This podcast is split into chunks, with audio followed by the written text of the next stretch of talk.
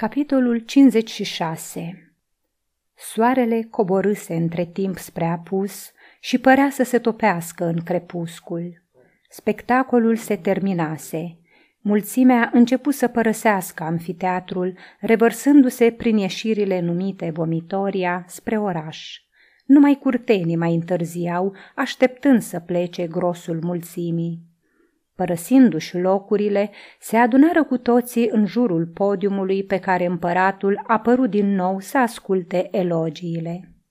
Deși spectatorii nu fusese răzgârciți în aplauze, pentru el asta nu era de ajuns, căci se așteptase la un entuziasm delirant în zadar îl ridicau în slăvi cu toții, în zadar vestalele îi sărutau mâinile divine, iar rubria se aplecă atât de aproape, încât capul ei roșcat atinse pieptul lui Nero. Cezarul nu era mulțumit și nu reușea să ascundă acest lucru. Era mirat și îngrijorat că Petronius păstrează tăcere un cuvânt de laudă din gura lui care să releve cu dibăcie calitățile cântecului i-ar fi produs o mare bucurie în clipa asta. În cele din urmă, nemai putând suporta, îi făcu un semn, iar când acesta urcă pe podium, îi zise Spune! Petronius răspunse rece Tac, căci nu pot găsi cuvinte te-ai întrecut pe tine însuți. Așa mi s-a părut și mie. Și totuși, poporul acesta... Poți pretinde unor corcituri să se priceapă la poezie? Deci, ai observat și tu că nu mi-au mulțumit așa cum meritam. Ai ales rău momentul. De ce? Pentru că mințile tulburate de mirosul sângelui nu pot asculta cu atenție. Noaptea era senină, caldă. În fața circului mai mișuna încă mulțimea curioasă să asiste la plecarea împăratului, dar părea posomorâtă și tăcută. Aici și colo izbucniră aplauze, dar încetară imediat. Din spoliarium, care le scârțâiau scoțând într-una resturile însângerate ale creștinilor. Petronius și Vinicius parcurseseră drumul în tăcere. Abia aproape de vilă, Petronius întrebă.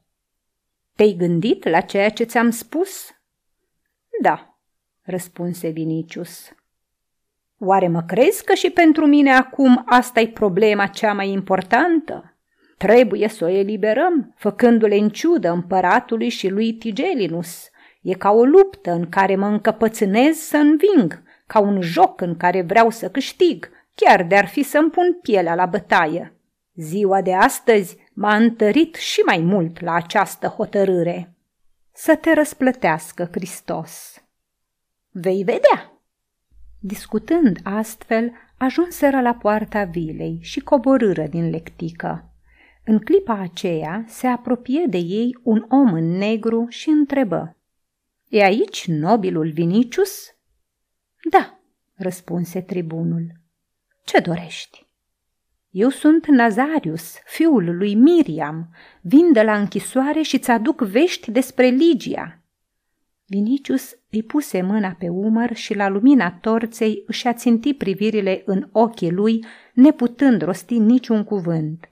Nazarius ghici întrebarea care înghețase pe buze și răspunse. Trăiește! Ursus m-a trimis la tine, stăpâne, să-ți spun că în delirul ei se roagă și repetă numele tău. Iar Vinicius răspunse, Slavă lui Hristos care poate să mi-o redea! Îl luă pe Nazarius și îl conduse în bibliotecă. Îndată veni și Petronius, voind să asculte convorbirea lor. Boala a salvat-o de la necinstire, căci călăilor le e frică de molipsire, spuse băiatul. Ursus și medicul Glaucus veghează la căpătâiul ei zi și noapte. Paznicii au rămas aceiași? Da, stăpâne, și ea e în camera lor.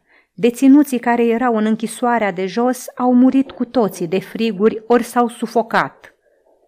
Cine ești tu?" întrebă Petronius. Nobilul Vinicius mă cunoaște. Sunt fiul văduvei la care a stat Ligia. Ești creștin?"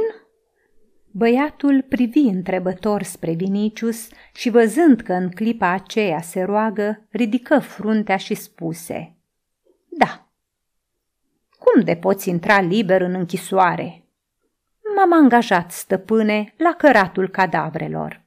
Am făcut-o anume ca să vin în ajutorul fraților mei și să le aduc vești din oraș. Petronius examina atent fața frumoasă a băiatului, ochii lui albaștri și părul negru, bogat, apoi întrebă. Din ce țară ești, băiete?"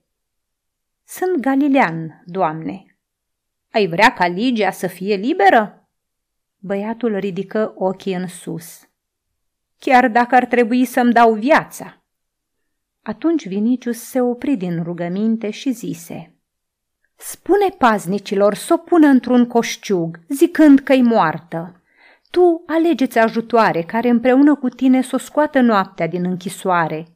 În apropiere de gropile puturoase veți găsi oameni așteptând cu o lectică și le veți da sicriul. Paznicilor, promite-le din partea mea atât aur cât va putea să ducă fiecare în mantie. În timp ce vorbea, de pe fața lui dispăru expresia absentă. Se trezise în el ostașul căruia speranța îi reda vechea energie. Nazarius se aprinse la față de bucurie și ridicând mâinile spre cer strigă.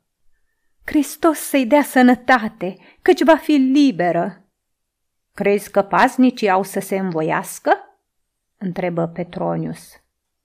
Hei, stăpâne, numai să știe că n-au să fie pedepsiți pentru asta și torturați. Da, zise Vinicius, paznicii s-ar fi învoit chiar și la fuga ei, cu atât mai mult au să se învoiască să o scoatem ca moartă de acolo. Se însera.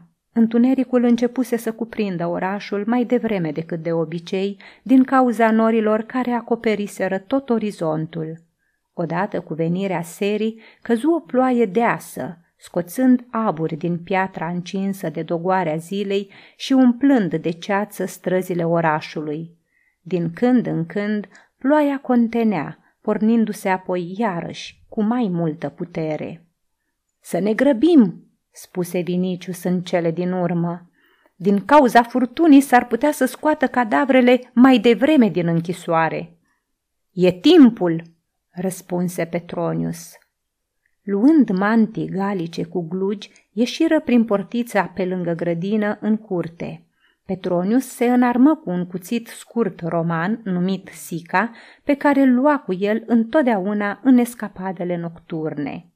Din cauza furtunii, orașul era pustiu – din timp în timp, câte un fulger spinteca norii, luminând zidurile noi ale caselor proaspăt ridicate sau în construcție și pavajul ud al străzilor. La lumina fulgerelor zăriră în sfârșit, după ce merseră destul de mult, movila pe care se ridica micul templu al Libitinei. Luminile se apropiau, după câteva clipe se puteau vedea clar flăcările tremurătoare ale torțelor. Niger își făcu semnul crucii și începu să se roage. Convoiul sumbru continua să se apropie și când ajunse în dreptul templului Libitinei, se opri.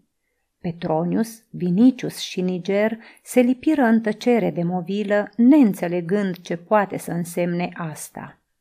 Însă convoiul se oprise numai pentru ca oamenii să-și acopere nările și gura cu cârpe, fiindcă duhoarea lângă puticul era insuportabilă.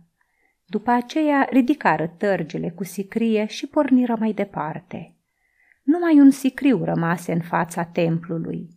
Vinicius se repezi într-acolo, urmat de Petronius, Niger și doi sclavi britani cu lectica. Înainte însă de a ajunge acolo, din întuneric se auzi vocea lui Nazarius plină de durere. Stăpâne, au dus-o împreună cu Ursus la închisoarea Esquilina. Noi ducem un mort, pe ea au luat-o înainte de miezul nopții. În drum spre casă, Petronius era sumbru ca furtuna. Nici măcar nu încerca să-l consoleze pe Vinicius. Înțelegea că nu-și mai pot face niciun fel de iluzii în privința răpirii Ligiei din catacombele Esquilinului. Bănuia că a fost mutată de la Talianum ca să nu moară de friguri, scăpând astfel de arenă, și tocmai asta era o dovadă că erau cu ochii pe ea și o păzeau cu mai multă grijă decât pentru alții. Lui Petronius îi părea rău din tot sufletul și de ea și de Vinicius și în afară de asta îl frământa gândul că pentru prima dată în viață ceva nu-i reușește, pentru prima dată e învins în luptă. Se pare că fortuna mă părăsește, își zise el, însă zeii se înșală dacă și închipuie că am să mă împac cu o viață ca a lui, de exemplu. Se uită la Vinicius, care de asemenea îl privea cu ochii larg deschiși. Ce-i cu tine? Ai febră?" întrebă Petronius. Îi răspunse cu o voce ciudată, frântă, tărăgănată, ca de copil bolnav. Eu cred că el mi-o poate reda. Deasupra orașului se stingeau ultimele tunete ale furtunii.